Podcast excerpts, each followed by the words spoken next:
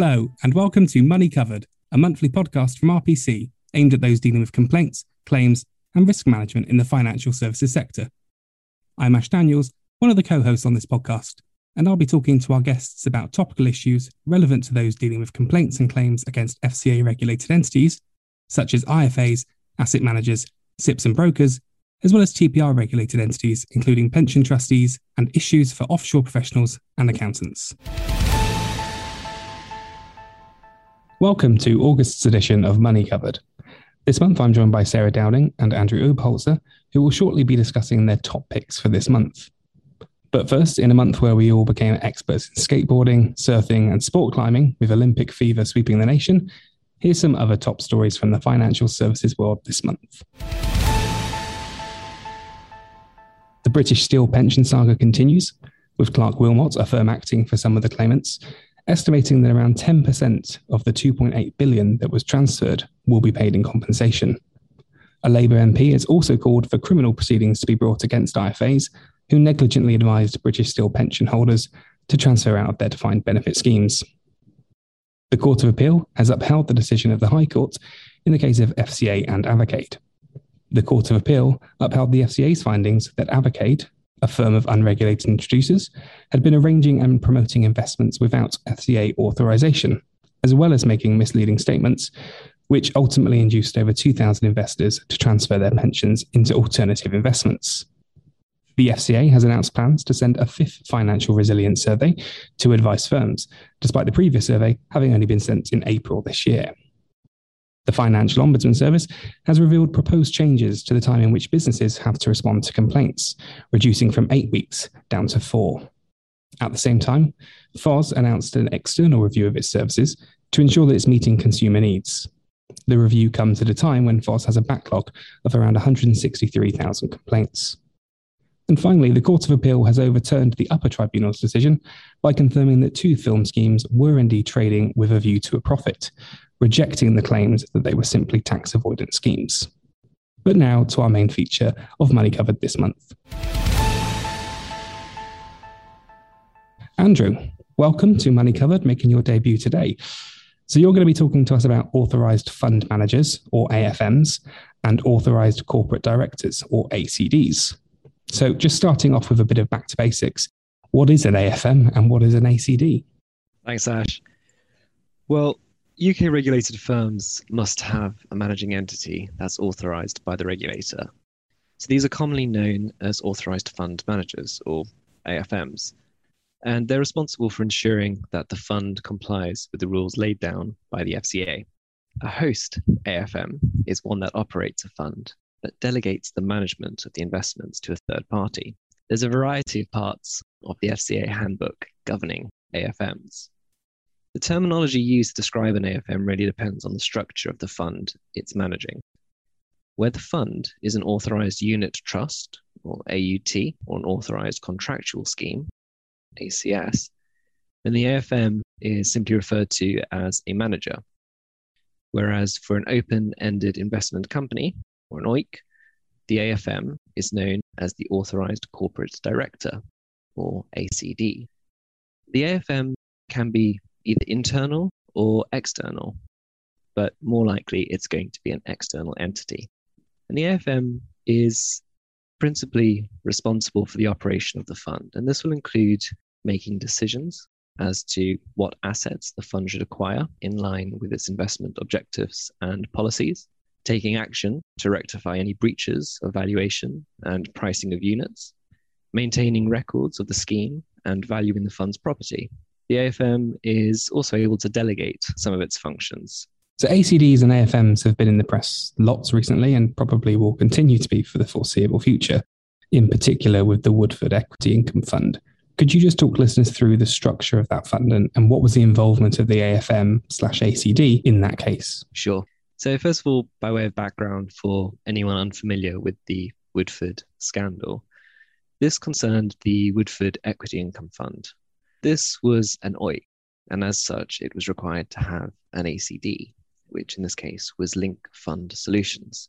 Link delegated the investment management responsibilities to Woodford Investment Management. This fund was suspended in June 2019. And the issues leading to the suspension primarily concerned the liquidity of the fund. So the Woodford Fund promised daily liquidity to investors, but really started to get into difficulty when a number of investors were requesting their money back over a similar time period. And because the fund couldn't sell the assets fast enough, as a high number were illiquid, it got into some real difficulties. At the time, it was estimated that only 21% of the fund could be liquidated within seven days in June 2018. And this dropped further to only 8% in April 2019. In addition to the liquidity issues, it's also been alleged that Link deliberately overvalued the fund's assets. There's currently a number of class actions being brought um, in the wake of the Woodford scandal, one being by Leigh Day. And on their website, they mention that they believe that Link allowed Woodford to hold excessive, illiquid, or difficult to sell investments, which caused investors to suffer a significant loss. In doing so, Leigh Day considers that Link breached the FCA handbook rules and failed to properly carry out the management function of the Woodford Fund. Thanks, Andrew. So, Woodford is perhaps the most current example, but probably the better known past example is Arch Cru. So, again, would you be able to take listeners just through what the structure was and what happened in that case? Well, the Arch Cru investment scandal um, affected around about 20,000 people, and they lost their money after investing in what was referred to as low risk funds. And Arch Cru was managed by Capita, who was also an ACD. Capita would incidentally eventually become Link. The private equity holdings in Arch Cru funds were held in cell funds listed on the Channel Islands Stock Exchange in order to enable investments to be held within the fund structure that would ordinarily only be allowed to constitute a small fraction of the fund's assets. Similarly to Woodford, liquidity was a real issue.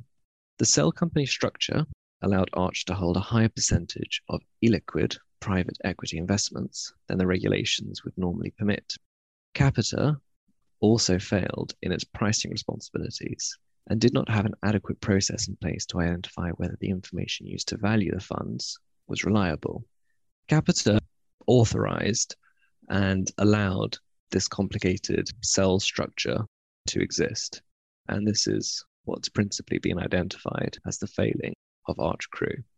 In total, £391 million was invested into the funds.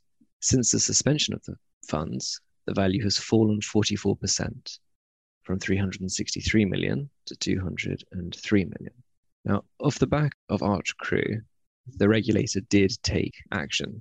So the FSA, as it then was, issued a final notice uh, censuring Capita Financial Managers over inadequate processing and significant failings in its role as the ACD, as well as identifying potential conflicts of interest for Arch Financial, as it earned various fees and commissions as the delegated investment manager and also earned fees for structuring some of the underlying investments.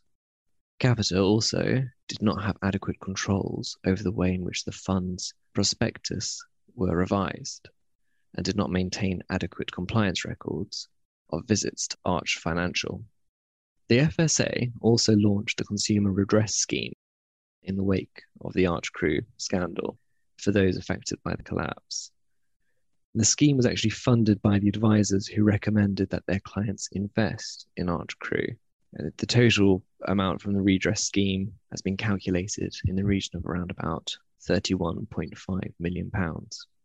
This isn't the first time Capita has been in the press due to its role as an ACD. And they've also been called up for their action in relation to the Connaught Income Fund, which was named as a guaranteed low risk income fund, on which guaranteed returns on investment of 8.15 to 8.5%.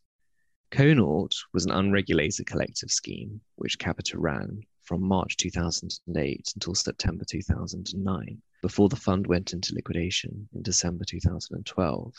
The FCA found serious issues during Capita's tenure and that it failed to ensure that its replacement, ACD, was fully informed about those issues. Additionally, the regulator found that Capita failed to communicate with the fund's investors in a way that was clear, fair, and not misleading. However, it should also be noted that the FCA has apologized for its role in the failings of Connaught. Thanks, Andrew.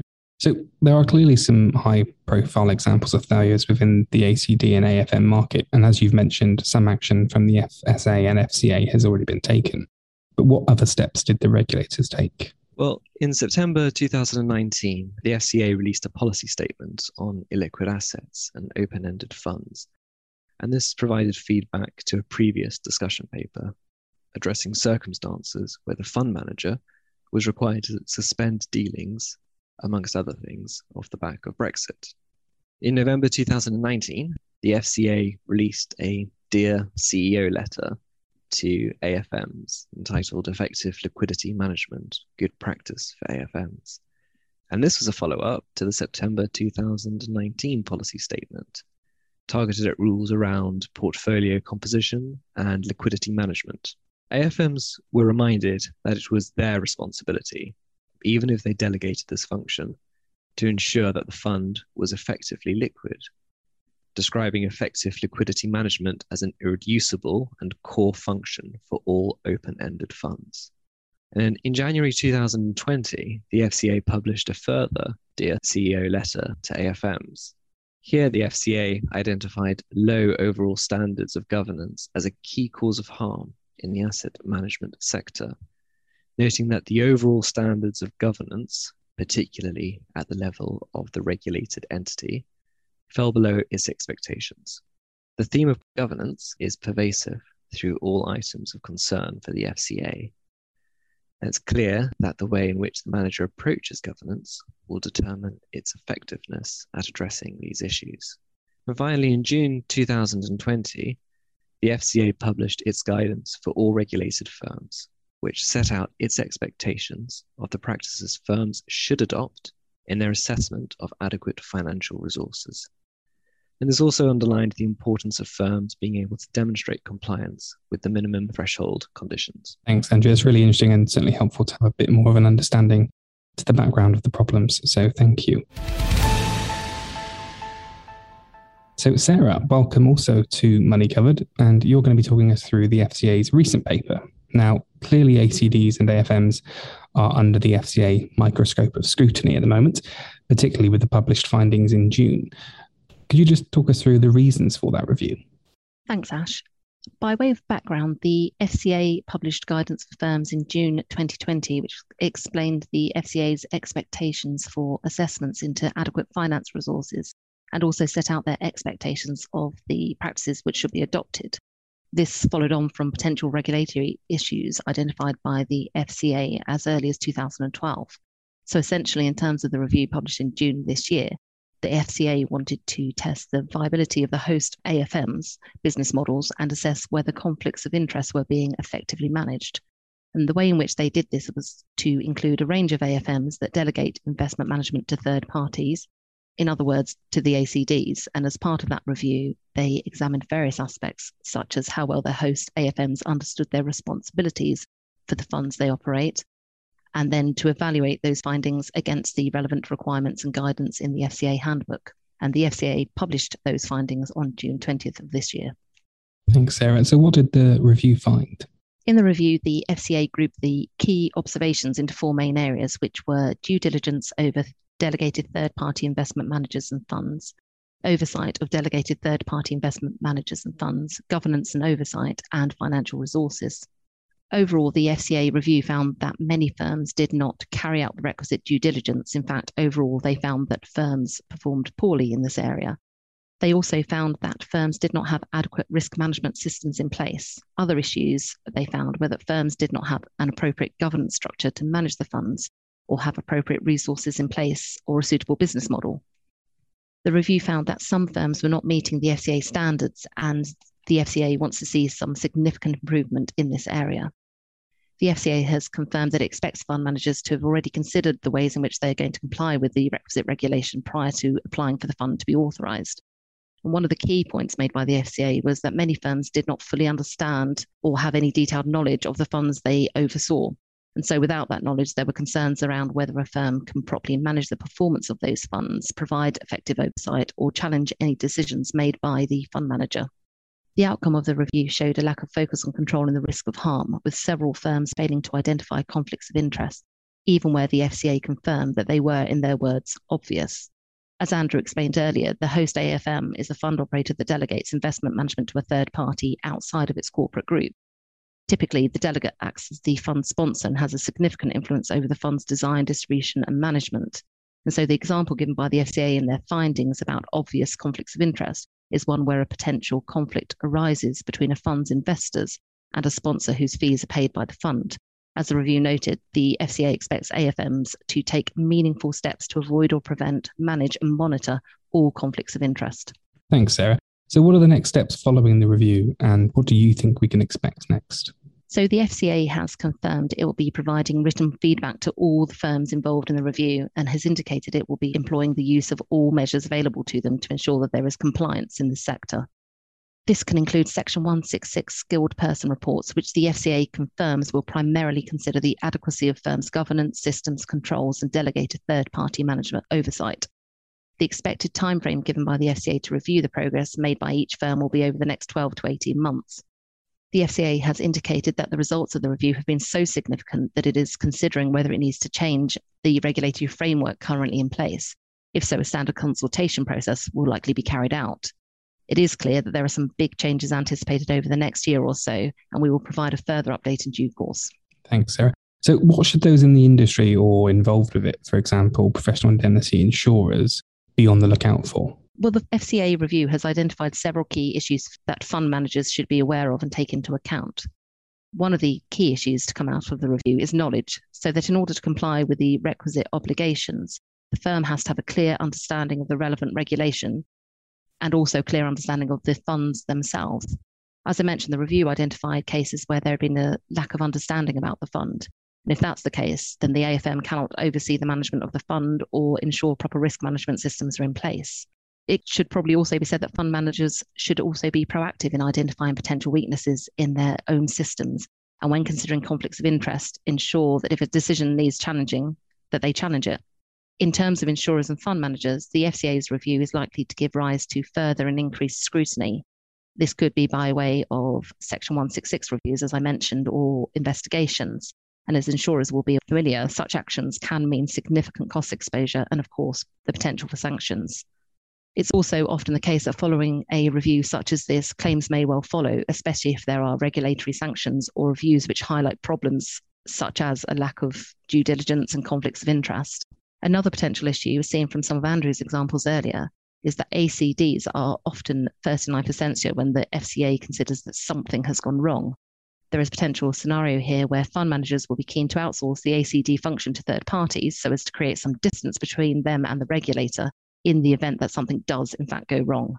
So, overall, lots to look out for over the next 12 months or so. Thank you, Sarah, and thank you to Andrew both for your insights today. Uh, it's certainly an issue I suspect will become more prevalent in, in the coming years, and one I think listeners will really appreciate having a, a guide through. So, thank you both very much. We hope you enjoyed this podcast and that you'll join us again next month when we'll be discussing the hot topics in the financial services sector. Please do click to subscribe and be sure to check out our other RPC publications at rpc.co.uk forward slash perspectives. Finally, many thanks to today's guests, as well as everyone behind the scenes at RPC that make this podcast possible.